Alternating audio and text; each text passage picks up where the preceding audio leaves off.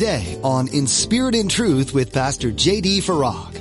Pursue peace with everyone and holiness. And by doing so, you preempt bitterness. You don't allow the seed of bitterness to be met with the supple soil of resentment in your heart. It's stopping it before it starts. You're listening to In Spirit and Truth, the radio ministry of Pastor J.D. Farag of Calvary Chapel, Kaneohe. Pastor J.D. is currently teaching through the book of Hebrews. Have you ever found yourself being bitter? You could be bitter at a person or a situation, but bitterness is a seed that will grow into something ugly. In today's message, Pastor J.D. will be sharing about how we can deal with bitterness early on so it doesn't grow. One of the things that keeps us from being bitter is holiness. Now, be sure to stay with us after today's message to hear how you can get your own copy of today's broadcast. Subscribe to the In Spirit and Truth podcast or download the In Spirit and Truth iPhone or Android mobile app. But for now, here's Pastor J.D. in the book of Hebrews chapter 12 with today's edition of In Spirit and Truth. We're currently in this amazing book of Hebrews, and today's text is chapter 12. Beginning in verse 14, we're going to pick it up where we left off last in verse 13. Lord willing, we'll make it through to verse 17. So as I read the text, beginning in verse 14, the writer of Hebrews by the Holy Spirit writes, "Make every effort to live in peace with everyone and to be holy. Without holiness, no one will see the Lord. See to it," verse 15, "that no one falls short of the grace of God and that no bitter root grows up to cause trouble and defile many. See that no one is sexually immoral or is godless like Esau, who for a single meal sold his inheritance rights as the oldest son." Afterward, verse 17, "As you know, when he wanted to inherit this blessing, he was rejected, even though he sought the blessing with tears. He could not change what he had done." Let's pray, if you would, please. Join with me. We'll ask God's blessing on our understanding. Loving Heavenly Father, we're keenly aware that unless the Holy Spirit is here present, that we really have no hope of understanding what it is that you desire to speak into our lives in and through your holy word. We need the Holy Spirit.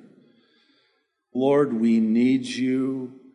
We need you. Every hour we need you.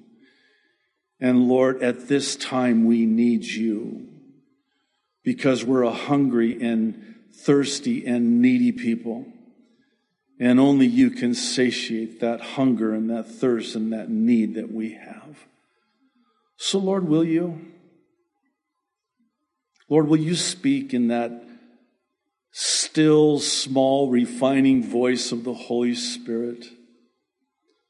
And as you do, Lord, we want to give you our undivided attention, but we need the Holy Spirit even for that, so that we don't get distracted and have our minds wander and miss what it is that you want to show us here today in the text that's before us here today.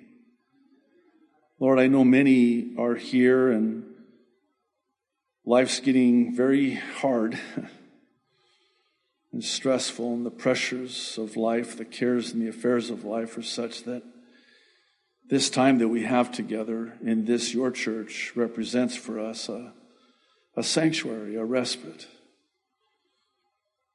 So Lord, we ask you for your blessing on our time together in your word, we pray. In Jesus' name, amen. So, been looking forward to what the Lord has for us today. We're going to talk about what is arguably one of the most important truths in all of Scripture, specifically as it relates to bitterness and resentment.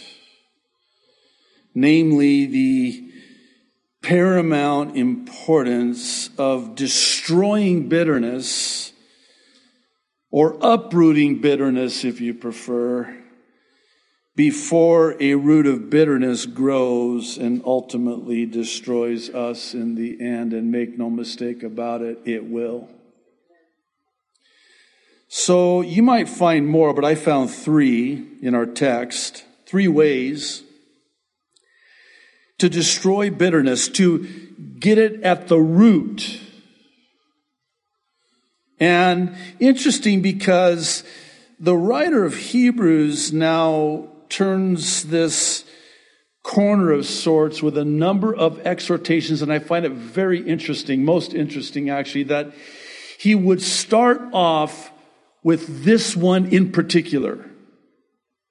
In other words, this matter of bitterness taking root in the life of a Christian would rise to the level of the writer of Hebrews, inspired by the Holy Spirit, to hit it head on. We got to deal with this straight up, because this is dangerous and this is deadly. And if you don't deal with it, it's just a matter of time. Well, the first one is in verse 14, and it's that of pursuing peace and holiness. Here, the writer is very clear in his exhortation to, and it's very strong in the original, by the way, to make every effort, to strive, to pursue peace with everyone and holiness. And by doing so, you preempt bitterness. You don't allow the seed of bitterness to be met with the supple soil of resentment in your heart. It's stopping it before it starts. It's creating an environment in your Christian life that is not conducive to bitterness. How do you do that? Well, you pursue peace. I know that sounds like a firm grasp of the obvious, but what the writer is emphasizing here is if you're pursuing that, you can't pursue that too. It's one or the other. Because as the Proverbs say, and I'm paraphrasing it, what you pursue will pursue you. You ever thought about that? And it works both ways, by the way. You pursue righteousness, righteousness pursues you. You pursue unrighteousness, guess what? Unrighteousness pursues you. What you pursue, pursues you. In the original, it carries with it this idea, and keep in mind, the writer of Hebrews has drawn upon this illustration of a runner running the race. And he's just got done writing to them about putting off everything that would slow you down, keep you down, weigh you down. Those hindrances. The sin that entangles you and keeps you not just from winning the race, how about running it? Put it off. Get rid of it. You're in a race to the finish. You're in it to win it, as we say. And you need to pursue this. This needs to be the pursuit that you strive towards. You know how we strive towards a goal? Make this your goal. Pursue this. Pursue what? Peace with everyone. And holiness.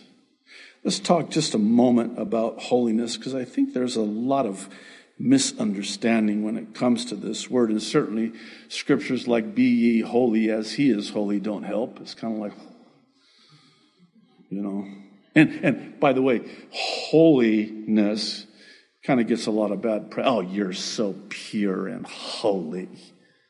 Wait, I thought I was supposed to be. That's a bad thing?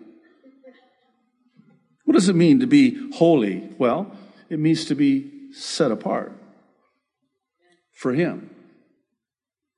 I like to see it and say it this way.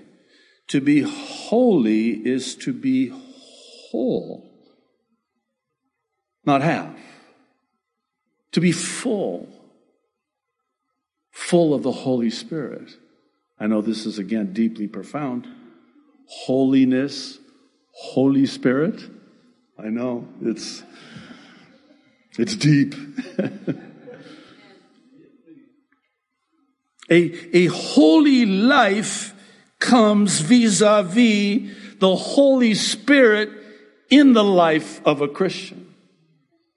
The Christian to be pitied is the one who tries to live a holy life in the energy of their own flesh. It ain't going to happen. Or you could try.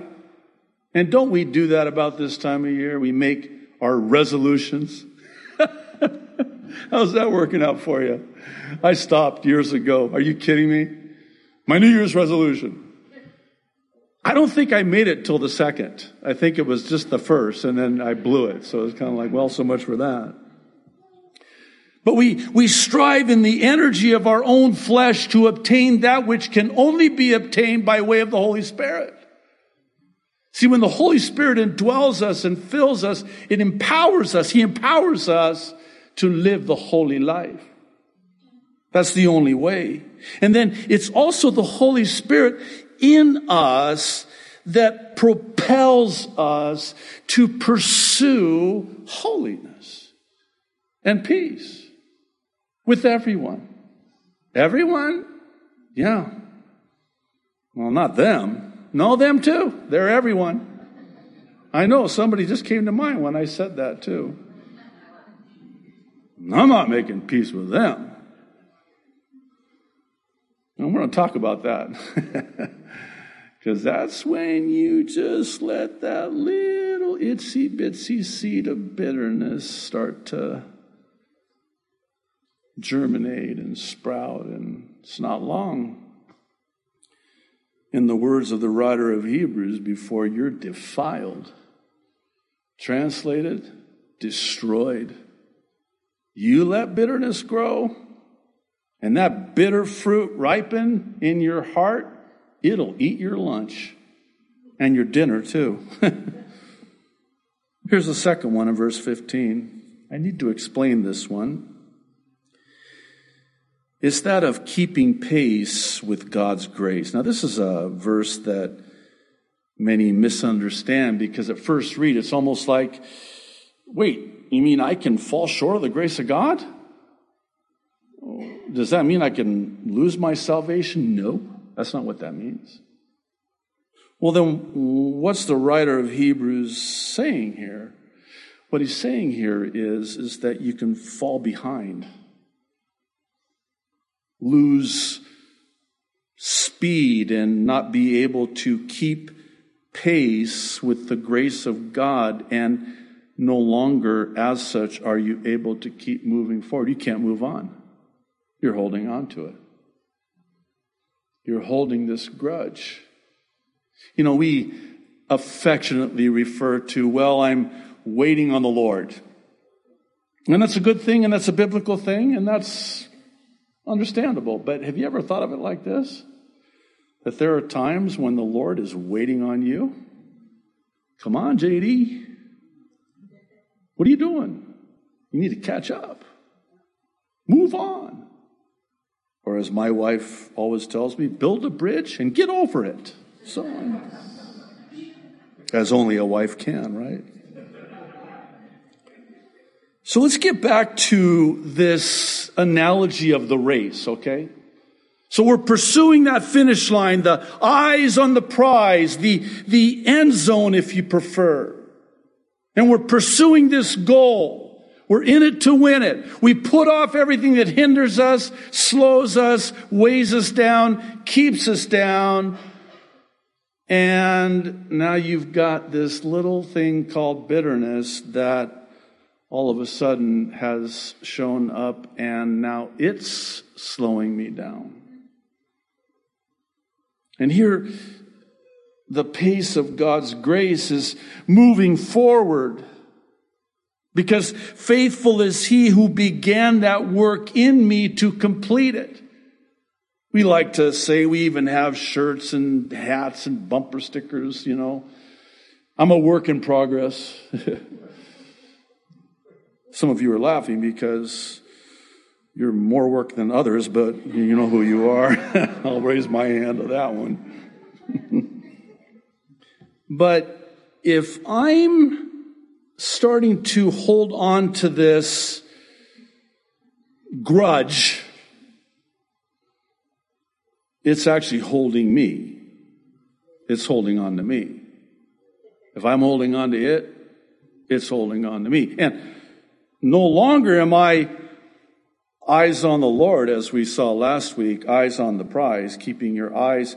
Again, I think of that. I'll never tire of that Isaiah verse, which we're studying on Thursday nights, by the way. He will keep him in perfect peace, whose mind is stayed on thee. You know, we get our eyes on other people. No wonder we're so bitter and angry and distressed. You'll forgive me, but I've got to repeat this dorky saying because it's just so true. If your eyes are on self, you're depressed. If your eyes are on others, you're distressed. But if your eyes are on Jesus, you're blessed. That's so true. So here's what happens. I want to keep up, keep pace, be in step. But if I'm looking over here and holding on to that grudge over there, well, then it's just a matter of time before not only am I weighed down, I'm slowed down because I've allowed bitterness to take my eyes off the Lord. And now I no longer can keep pace with God's grace. It's this last one that I want to spend the remainder of our time on today, because to me it's, how do I say it? This is the number one reason that we in our Christian lives allow a root of bitterness to grow in our lives. It's this perceived injustice. Let go of perceived injustice. This is in verses 16 and 17. Again, very interesting to me that the writer would bring up Esau. Remember him? Fraternal twin brother of Jacob, whom he was very bitter towards, by the way. He despised him because of a perceived injustice by him. Could you imagine the rivalry growing up in that home with those two boys? Oh my goodness. Hatred, strife, bitterness, resentment, anger, fighting. I want to make an important distinction here, because it's going to be germane to our understanding of this one truth. There is a distinction between the birthright and the blessing. See, Esau despised the birthright. He wanted the blessing. He wanted the blessing without the birthright. And he had this perceived injustice that his brother Jacob, who, by the way, is the younger brother, that ain't right, as we say. But see, there's this prophecy in Genesis chapter 25, verse 23, that the older would serve the younger. Well, that's anathema, especially in that culture in that day. The firstborn son is the heir apparent, as we would say. He's the one entitled to the birthright and the blessing that comes with it. But not for Esau. He despised it, and he sold it for a meal. And Jacob was, I perceive Jacob to be a very shrewd businessman. I would not like to be on the other end of a negotiation with this guy. Very shrewd. You're hungry, I see, bro. Yeah. You were the firstborn. Yeah, that's right. I'll make you a deal. Boy, have I got a deal for you. And the bitterness and the resentment, he despised his brother. He hated his brother. In fact, when you read on, there's even one account, but by the grace of God, where he was about ready to kill his brother. But God would not allow it. Interesting example. I think we would do well when it comes to Scripture to focus in on the examples that are given to us in Scripture. That's why they're there, by the way. I think David's the poster child when it comes to this, right? King David, we're going to talk about him in a moment. I mean, the sweet psalmist of Israel. A man after God's own heart. But for those of you that were part of our study through 1st and 2nd Samuel, it was a little bit TMI. I didn't want to know that about David. I didn't want to know about, adultery, and then he tries to cover it up when she gets pregnant, and then he has her husband killed? I mean, that's like putting a contract out on his life. This is a man after God's own heart we're talking about. This is King David, from whom the Savior would come. See, if I'm God, I would have said, you know what? You're fired. I'm going to bring the Savior through a different line, not through David. You adulterer, you murderer, because that's what he was. And I mean, you're going through all of this graphic detail about how he plotted and planned. I mean, he actually sent Uriah the Hittite, the husband of Bathsheba, with a note to his military commander that was basically his death sentence because he tried to cover it up. And he would have no idea that he carried in his hand a message from King David to Joab. I want you to put Uriah on the front lines, then I want you guys to pull back, and so that he is killed. And it worked. And here's David thinking, well, I got away with that. Or so he thought. So this goes on, and we know, of course, in the account that Nathan the prophet, a type of the Holy Spirit, by the way, comes to David and presents him with a case to judge.